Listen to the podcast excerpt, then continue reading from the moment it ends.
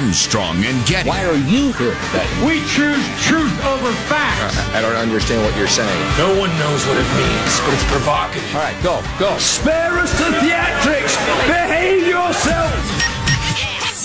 You're listening to the best of the Armstrong and Getty Show.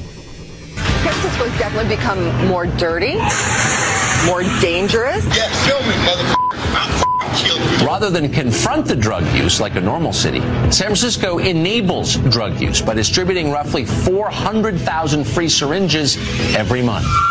City leaders say that giving out syringes reduces the risk of disease. Of course, no one wants to have somebody get HIV or Hep C, but the unintended consequences is insanity.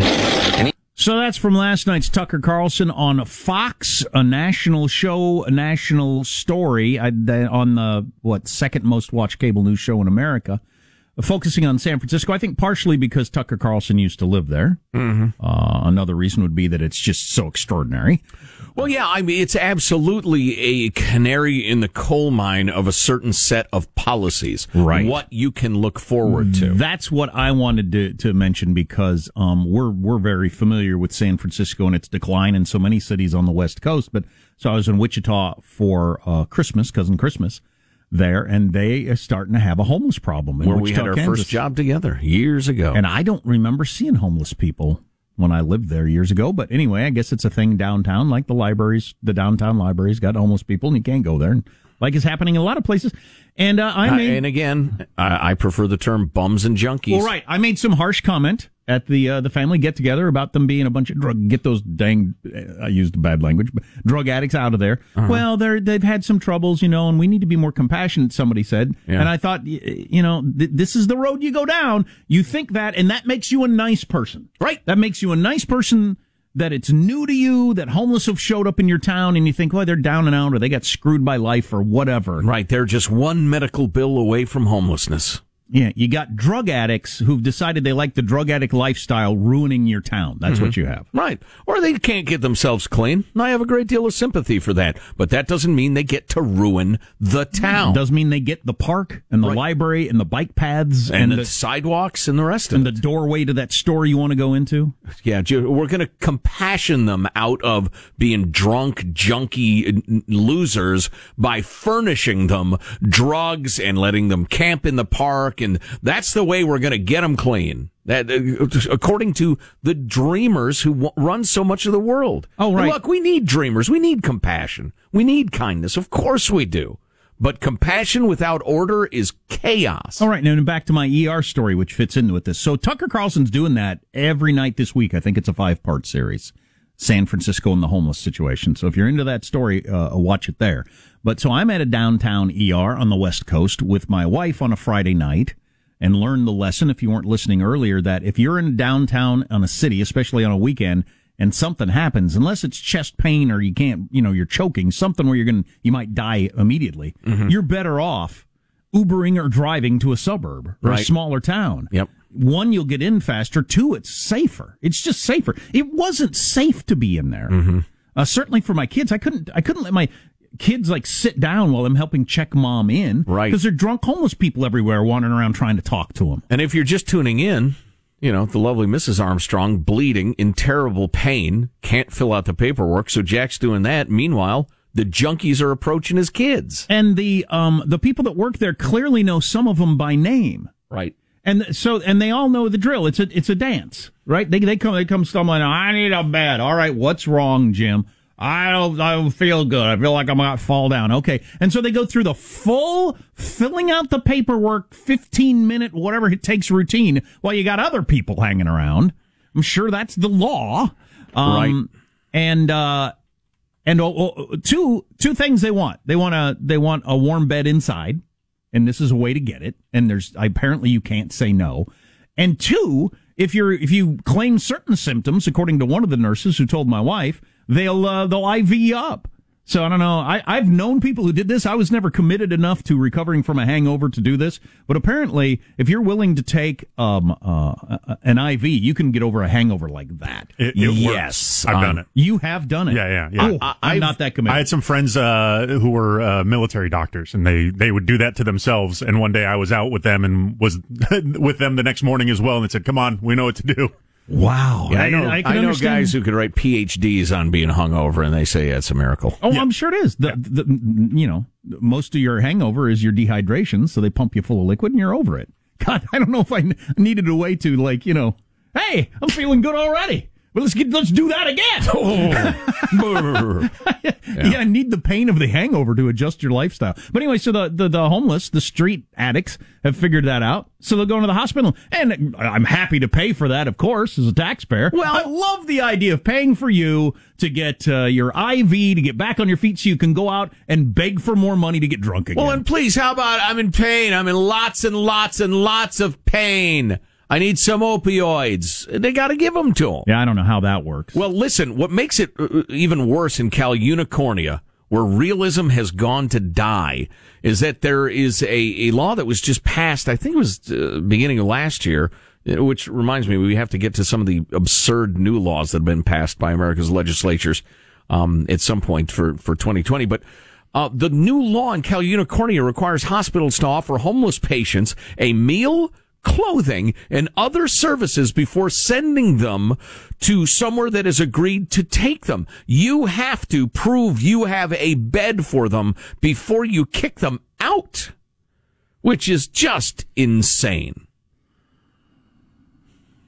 I don't. I don't know. I, I, the the problem with the drive-by voter and, and part of the problem is government has become so vast and is involved in so many aspects of, of, of virtually everything. It's impossible for the average voter to understand what government does and have a solid view of what the policies ought to be. That's just asking too much of people.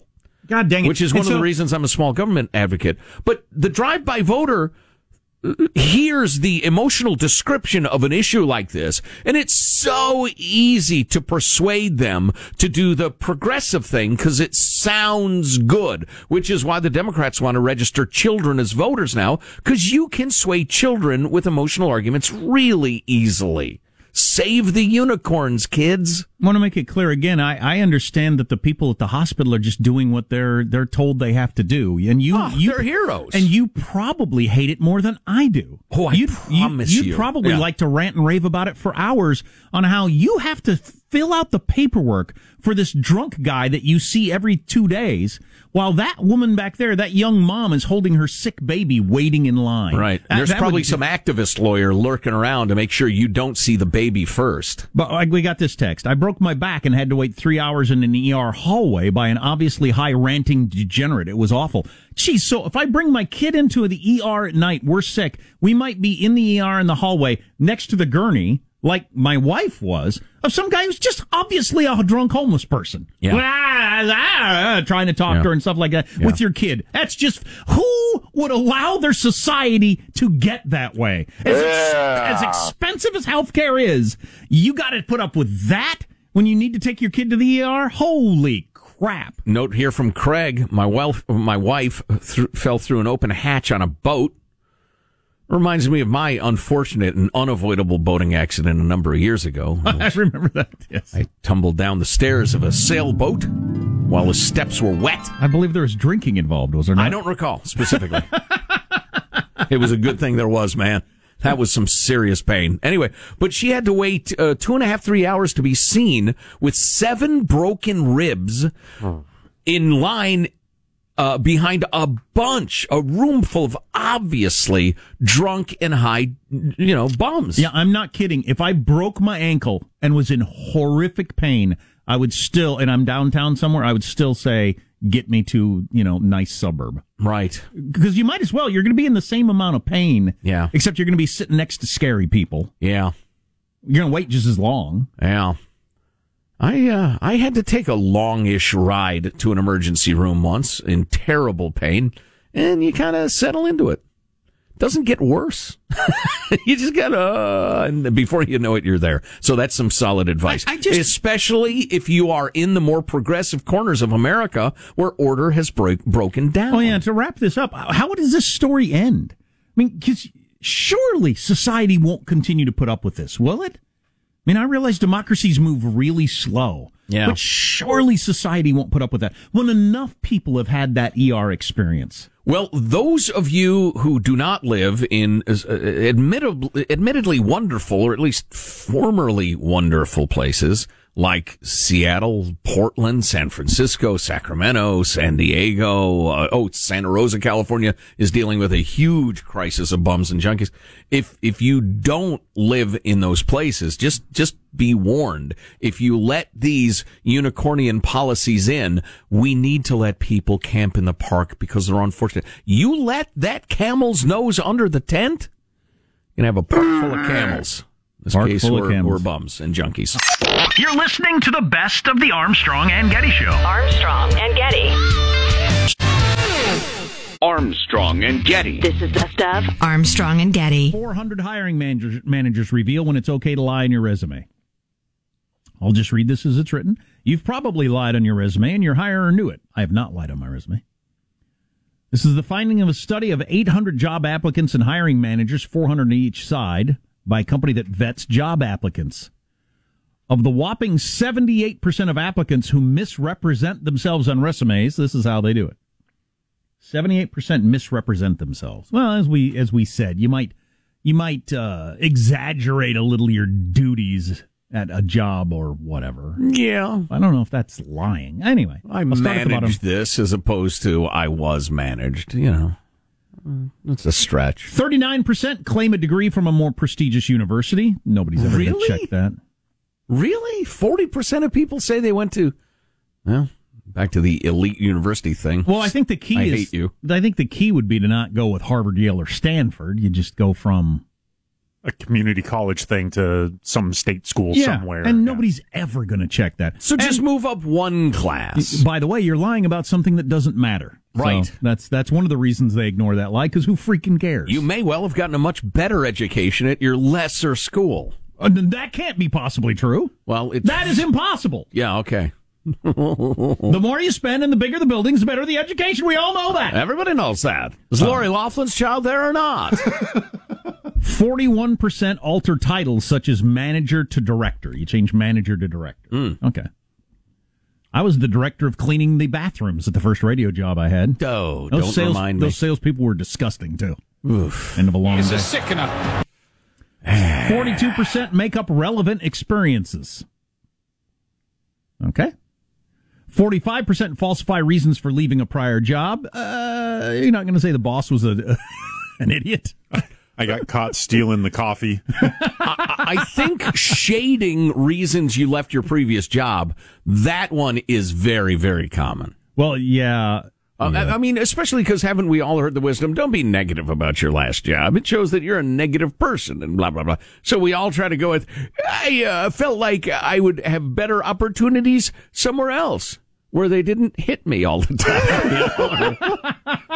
where the work wasn't mind numbing and insulting to my very dignity as a human. Do you think that holds up the idea of don't ever say negative anything negative about your previous employers? I don't know if that makes sense in the real world. You got to be careful. I think if you're uh, reasonably effective at speaking, you can twist it, and twist it. Uh, you can you can make it into something that sounds positive. I felt like the the team environment there was not productive. There was a lot of backbiting and hostility, and I'm really looking for a place where people can join together and do great work. That's negative, but it's positive, as opposed to they're a holes. They didn't like me because I'm not from there. Yeah, It was just- all about who you know. Right. Yeah. It's not even who you know, it's who you bleep. You know, it's just, if you come off like that, it's not good. Hilarious. Uh, half of people claim longer tenures at jobs to omit an employer. I think I may have done that one. Oh, look I out. think I may have done that one. There was a period of time when I was living in Kansas City where I had a lot of jobs. And there was one job I did. Uh, I'm not sure that guy would have said nice things about me. So I kind of uh, made this one a little longer at the beginning again, that one little longer at the end, and they touched. You know what I mean? So there's not a gap Yeah. To try to put in that other job. Yeah. Yeah. They may have done that, but so that half of people do that, and sixty percent claim mastery in skills in which they are not masters. I'm an ex- excellent flute player. I'm a black belt in Krav Maga. I think it, it's probably more like uh, you know in uh, Excel or right, you know one of your computer programs or something. I've always wanted to buy a uh, royal title, be an archduke or something like that. Uh, I wonder, do people ever say that? I'm actually Well, do you an archduke. do you remember uh, our old producer Dominic? Uh, God rest his soul. Yes. Um, he said in Hollywood you always say yes. He said to whatever they, they say, can you ride a horse? He said absolutely. Yeah. You just you know you you just get the job and then you figure it out later. Mm-hmm. You know, can you do martial arts? This is a movie. Oh, please. of course, Martial arts. I teach. Yeah. He just always say yes. Of course, Yeah. he was he was the sort of person that would do that whether he was in Hollywood or not. it was just kind of his thing. But I hate to speak ill of the dead, but I don't. he was a congenital liar. Allegedly. oh, uh, hiring managers, it turns out, are completely aware of this. Two thirds say they hire liars anyway when other good candidates are not available. What hirers won't tolerate is faked references, which they say is the worst thing an applicant could submit. Interesting. Mm-hmm. So having your buddy be the uh, former VP of accounting there at uh, Dude, Norwell I need you for the, for the next three days. Every time you answer the phone, I need you to say Cornwall Industries. Yeah. Could you do that for me? Just don't ask questions. No problem is what I would say because I'm a good friend. Exactly. Yes. Cornwall Industries. Oh, Jack was a fine employee. Oh. We, we hated to see him go. We we know he we knew he was too good for us though. We knew he was bound for great things. All the women wanted to have his baby. All the men wanted to be him. Oh yeah, people are always saying that in referencing. Hiring managers are most understanding about inflated GPAs. Nearly nearly 92% said that they would still consider hiring somebody who would increase their GPA. From 1.8 to 3.8, you know. I've I've never had a job where having a higher GPA would have made any difference, but so No. I don't know. I don't know. I'm not, you know, I don't know what the rest of the I mean, world's th- like. th- th- this varies so much from field to field. Sure. Especially these days. You're some uh, kick-ass coder. Nobody cares what you got in English 101. Right. That sort of thing. Plus, haven't study Besides, after college, study showed that B students end up being more successful than A students Yeah. because they figure out what they're interested in and they get after it hard as opposed to just kind of running themselves ragged. Plus, in college, it's On all about who you know. You got to kiss ass to get it's grade. not. That's what I found out. No. That's what I put on my resume. You're just bad at it. Old, old boss had it out for me. exactly. Or in. He was Either a one. Jerk. Oh, boy. All right. So they were all little tr- jealous of me. That's why they didn't like me. That old job. Everybody was jealous of me. that, that plays well. Yes, say that. Definitely. Put that in your cover letter. Armstrong and Getty. You're listening to the best of the Armstrong and Getty Show. Armstrong and Getty. This is the best of Armstrong and Getty. The Eurasia Group is out with their top risks of 2020, and Ian Bremmer is the president and founder of said organization. Mr. Bremmer is not here to elect anyone, to promote or uh, denigrate any political party. He gets up in the morning. His goal is to be right about stuff for his clients. Uh, and that was the short version of the Ian Bremmer disclaimer. Ian, how are you, sir? That was, that was beautifully done. These are highly partisan times. Had you noticed? Yeah, I don't know if you've uh, noticed that. I know, I know. It's really rough to like say, you know, God forbid, for example, you say something that Trump did right. I You saw get in a lot that. trouble. I saw you you, defending yourself on Twitter for having said this looks like a win for Trump, and then in comes a oh, so you want Trump to get reelected, do you? And they're like, "How can you say that? It's so early." You know, and I'm like, "Well, yeah. I mean, you know, it's a long season, but you can win a game, right?" Yeah, you I know, know. Everybody's I mean, lost even their the mind. Cleveland Browns occasionally pick one up, right? Uh, it's But a rarity. Just since we were on that, you feel like thus far it's been a win for Trump uh, against Iran? Well, the last week has clearly been a win for Trump, right? Uh, I mean, uh, you know, in a couple of ways. Uh, first, the United States killed uh, Qasem Soleimani, who's by far the most important military antagonist uh, to the United States in the region. Um, and that's a that's a big deal. It really does limit Iran's capacity to respond and retaliate against America and against American allies.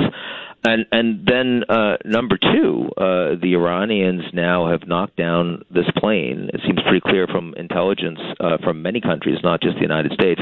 They're denying it, but that means that the Canadians, the Europeans, are really angry at Iran. So I mean, the countries that had been angry at the United States because the U.S. pulled out of the nuclear deal and had been more sympathetic to the Iranians, now the Iranians are saying that they're moving out of the nuclear deal and they've got the blood of all these civilians on their hands.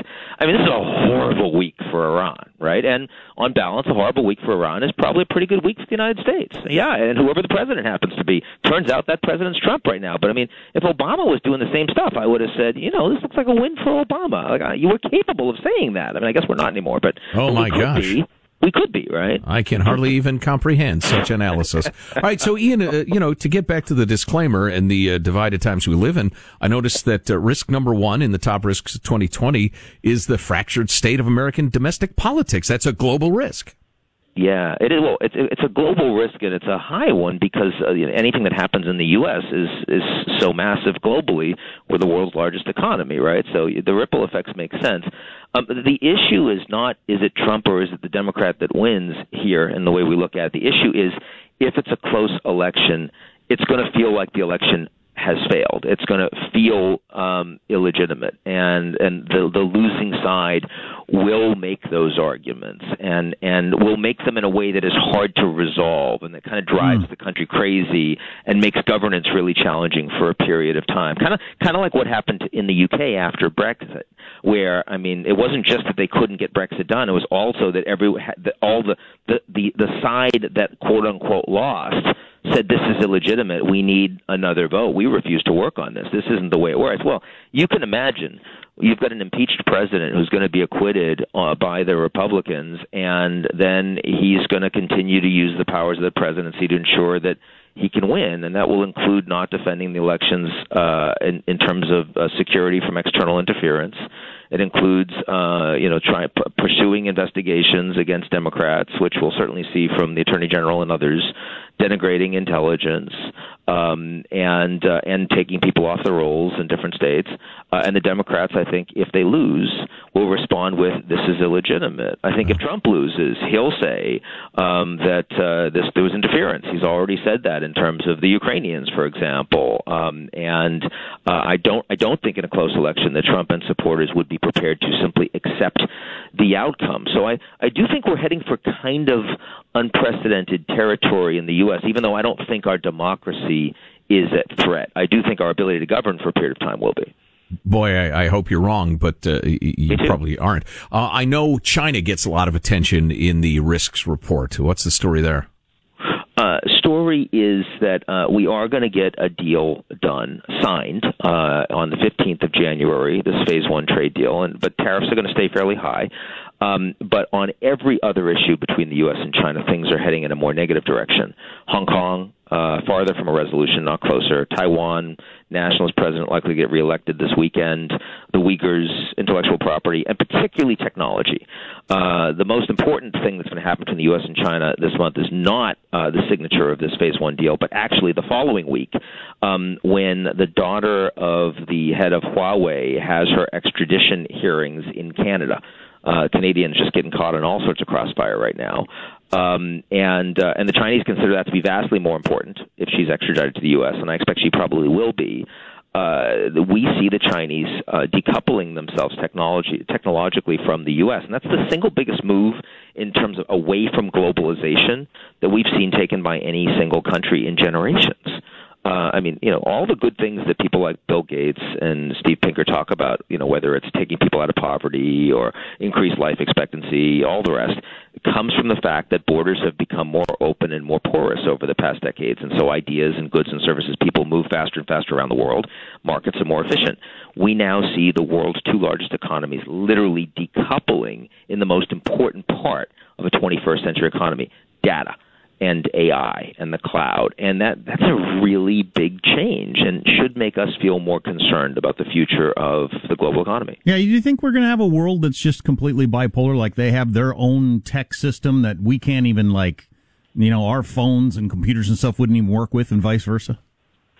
So yes and no, uh, in the sense that you know the world, America's the largest food producer, we're the largest energy producer, and the markets for stuff we take out of the ground is is only becoming more global.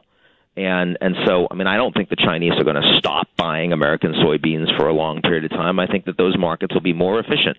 You know, when we hit the Iranians, oil prices and the the price paid at the pump by the average American didn't really move very much. That's because we we're an exporter of oil today. We're not an importer anymore. 13 million barrels a day we we now produce. It's double what it was like 10 years ago. Um, but when you talk about data and when you talk about the information that human beings on the planet consume, we're actually talking about a world where, in short order, you're going to have two different types of people. One group that consume um, data and information that has been curated by the Chinese, and one, the Chinese government and companies that follow the Chinese government, and a second that will have been curated by largely American companies. And that's going to make us as a planet much more tribal. That can't be a good thing. Mm. Ian Bremmer, president founder of Eurasia Group, is on the line. The top risks of 2020 is out from uh, Eurasia Group. You know, I'm I'm looking at all the risks, and I love this report every every year when it comes out. But I'm not seeing Vlad Putin in it really. Uh, where is uh, where is Russia in terms of the movers and shakers of the world these days? He's part of the top risk in the sense that Russian external intervention in the U.S. election will be highly politicized mm. uh, and will be part of what drives Americans nuts uh, between those that support Trump and those that can't stand him. Um, but if you leave that aside, uh, you know, Russia's in stronger position on the ground in Syria. Okay, and that's horrible if you're a Syrian citizen or used to be and forced out. Um, but it doesn't matter all that much for the rest of the world. Um, you know, Russia uh, is a strong partner of the Iranians, but it didn't stop the Americans from killing Qasem Soleimani. And the Russians' response was, "We're concerned," but they didn't do a damn thing. Um, in Ukraine, we're actually moving closer to a negotiated settlement. It's right now a frozen conflict, in part because the Ukrainians have virtually no real friends. They're kind of stuck, and they got even more stuck because of the impeachment hearings. And so now you have direct negotiations between the Ukrainian president and the Russian president, facilitated by the Europeans, that are that are moving eh, towards progress. So, I mean, actually, in terms of a risk from Russia in 2020, leaving aside uh, what happens next this this coming November in the United States, there's not all that much to talk about. You brought up a whole bunch of different things, and it reminded me of how uh, the way our media works currently. Uh, cable news channels, especially, they they only cover one story at a time. So it's all impeachment, and then all of a sudden Iran happens, and it's all Iran, and then for a while it was all China, and all these things are going on when you mm-hmm. when you focus on the one story, the other ones are still happening. Exactly. and and you exactly. keep up on them. And uh, is there is there one particular story that it really bothers you that it doesn't get as much attention? Is it the China um, thing or? I mean, I, I think the biggest thing that bothers me that doesn't get attention is that there are the ch- democracies today have two problems at the same time. One is that inside our countries, large percentages of people believe that the system is rigged by the establishment, by the CEOs, by the political leaders, by the mainstream media. At the same time, outside our democracies, the Chinese are building an alternative structure, not just in terms of technology, but architecture, institutions, standards, you name it. And the problem is that if those two things represent different circles of the Venn diagram, they don't overlap anywhere. So not only can we only handle one story at the same time, but the people that are actually focused on those two issues are completely different people. Elizabeth Warren is completely focused on the former, right? and you know you've got um, others in the national security complex and the entire foreign policy establishment is only focused on the latter. There's no way we can fix this if we don't actually look at the trade-offs between the two uh, it's unfortunate that I mean, you know, the world doesn't always just throw one problem at you at the same time. Right. Sometimes you actually have to walk and chew gum simultaneously, and we're not showing much capacity to do that. Yeah, it's funny. I mean, because in our real lives, you got problems with your kids in school, and your in your wife, and your finances, and your job, and you you don't you don't ignore all the other ones when Right, right. It's the way the no, media we does should it. really ignore all of them simultaneously. I think that's, that's the way I do the it. right approach. I Especially mean, on a a Friday. Right? Thank you, As alcohol. A man on a Friday. That's what we should do. I think that's right. Who do you like in the Super Bowl, Ian? Uh, I'm, you know, I have to say, I'm from Boston, and this is the first time in my life that I've ever actively rooted against my home team um, for anything. I really didn't want to see uh, the Patriots win um, because I felt like a lot of arrogance and Brady's just increasingly sucked over the last half of the season, and I don't, I don't feel like we should reward that. Now that's some analysis. Don't it ro- uh, reward suckiness? I got one personal question to ask you. I find myself regularly in uh, weeks like this really missing the Charlie Rose show, which you used to be on a lot. I think that's the first time I ever saw you. And I just, you know, it, I, I think it's bad for information that that show no longer exists. But that aside, is there a show like that that you go to or watch or, or take in? Or does This that, one, you fool. Does that sort of thing just not exist anymore? Because I'm just picturing the people he would have had on during this whole Iran thing, for instance. Exactly. Well, you know, it's funny. I mean, I still see Charlie because he's a friend, um, and he's done a lot for me. And he may have deserved to lose the show, but in my view, he didn't deserve to lose his friends, um, and that's important. Um, And I'm not when- sure it makes America better to not have, you know, long form discussions on both sides of issues with generals and people like you and whatever. But anyway. Look, pe- people come up to me on the street. Uh, and and they say I, I miss you on Charlie. Uh, now they're usually over seventy years old, so I mean you know, but still, you know, it's kind of it happens a lot. Um, I'll tell you, I, I probably did his show over a hundred times, and uh, I had hosted it a few times, and and the, literally I was the last I was the last guest on his show. I was on on the Friday, and then he was gone on Monday, and I realized that there was no other place for me to go to do a long form conversation that really mattered on the world. And and it was the reason I decided to start a show um G Zero World uh, which is on public television now nationally. I had no intention of doing something like that and I can't do it every day. I don't have time so I just do it once a week. I mean he was on every day. Um but it's it's precisely because I just felt like we need that kind of a conversation. We sure do, from somewhere. more than I- I'd do it myself It's You know, Ian, we would do it because we have the chops, frankly, but we're homely. So there's no. I mean, I've never actually, uh, you know, I have seen you in person, but I mean, I, are you deteriorating? Is that what's happening? oh my God! The way we've let ourselves go Oh, since we saw you in Cleveland, you wouldn't believe. Let's just leave it there. Ian the Bremer. beauty of radio, you know. I mean, you can do this until you're 90, and no one would know you look like Kissinger. It's pretty extraordinary. Thank God. Ian's the president and founder of Eurasia Group. It's always a pleasure and enlightening, Ian. Thanks a million. We'll talk soon. Okay, good guess. Yeah. Thanks. Yep. The death of long form conversations about multiple topics is just, oh well, we'll adjust, I guess. All you had to do was keep your robe closed, Charlie. Couldn't do it. Huh? Couldn't do it. Not it. a lot to ask. Armstrong and Getty. You're listening to the best of the Armstrong and Getty Show. Armstrong and Getty. This is the best of Armstrong and Getty. So, hey, here's an interesting thing that happened to me during our two weeks off. We ended up in the ER at about uh, 10 o'clock at night, downtown big city. Oh. We were going to meet, um, but, and this, here's what I learned. Here's the punchline. Here's the, if I ever have to go to an ER, short of chest pain, where it's like, you know, you got to get there right now, I can't breathe. Right. drive to a suburb or a rural area, it would be faster Yes. and much safer and better. Yes, I've heard that advice more than once. Yeah, it's funny. I had never heard that. If I had heard that, I would have done that. We we happened to be we were visiting. Uh, my wife's cousin was in town, and they had rented a house on Airbnb, so we were meeting her. Blah blah blah. All this stuff, and it was cool. And they had a two year old, and my kids liked it, and everything. It was really great. Very nice. Uh, and, uh, but we were, we happened to be just blocks from major downtown, like the major downtown ER. And I Which knew where sounds it was. great if you need an Well, it was ER, handy. yeah. I knew exactly where it was. I didn't have to Google map and panic and figure out where to go. I knew exactly where it was from when I used to do cancer treatment. I was right there. So, um, uh, so we're all headed to the park. Uh, kids are going to play a little bit before we order pizza. We actually already ordered pizza. It was going to be a while because it's holiday and uh, kids could park. And somehow or another, won't blame anybody. Certainly wasn't me. Um, Oh boy. Laura gets her hand smashed solidly in the car door. Thumb just like completely in there.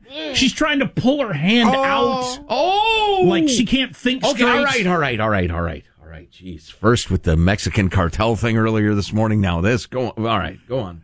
I'm sorry to hear that happen. So finally, It's get, tough to hear. finally get the, get the door open. and She's going, "Oh my god, oh my!" She looks at it and then says, "Oh my god, I didn't see it," but she says, "Oh my god, oh my god." I said, "Uh, do we need to go to the ER?" She said, "Absolutely, we got to go to the ER immediately." and then the kids, Henry's actually running around the car like it's a Chinese fire drill. Or something. Oh boy. We got a police nine one one. Which you know, Oh, it's it wasn't funny at the time. Obviously, he's in a panic. His mom's hurt. Right. It's kind of funny when I think about it. In now. retrospect, it looks kind of cute. Yeah. Just mis- he's got energy, doesn't know how to dispense Yeah, it, so yeah, he's just yeah, moving I'm trying around. to help. Right. What do I do here? Right. Anyway, so I get the kids in the car, drive like the two blocks to the downtown ER. Um. Uh, Oh, so you got the whole fam there. What else yeah, are you going to do? Having Right. the kids is the worst part of being in the downtown ER at night on a Friday night, full of drunk, stoned, homeless people. oh boy.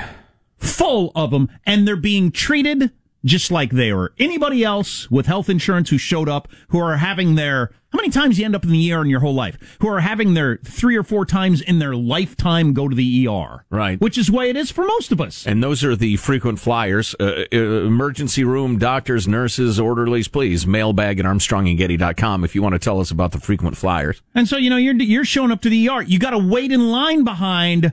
I don't feel so good. All right, Jim. What's what's the problem? I want a bed for the I need to lay down. Okay, and then they go through the full filling out the paperwork, checking the vital, everything. What there there are people holding babies. Yeah.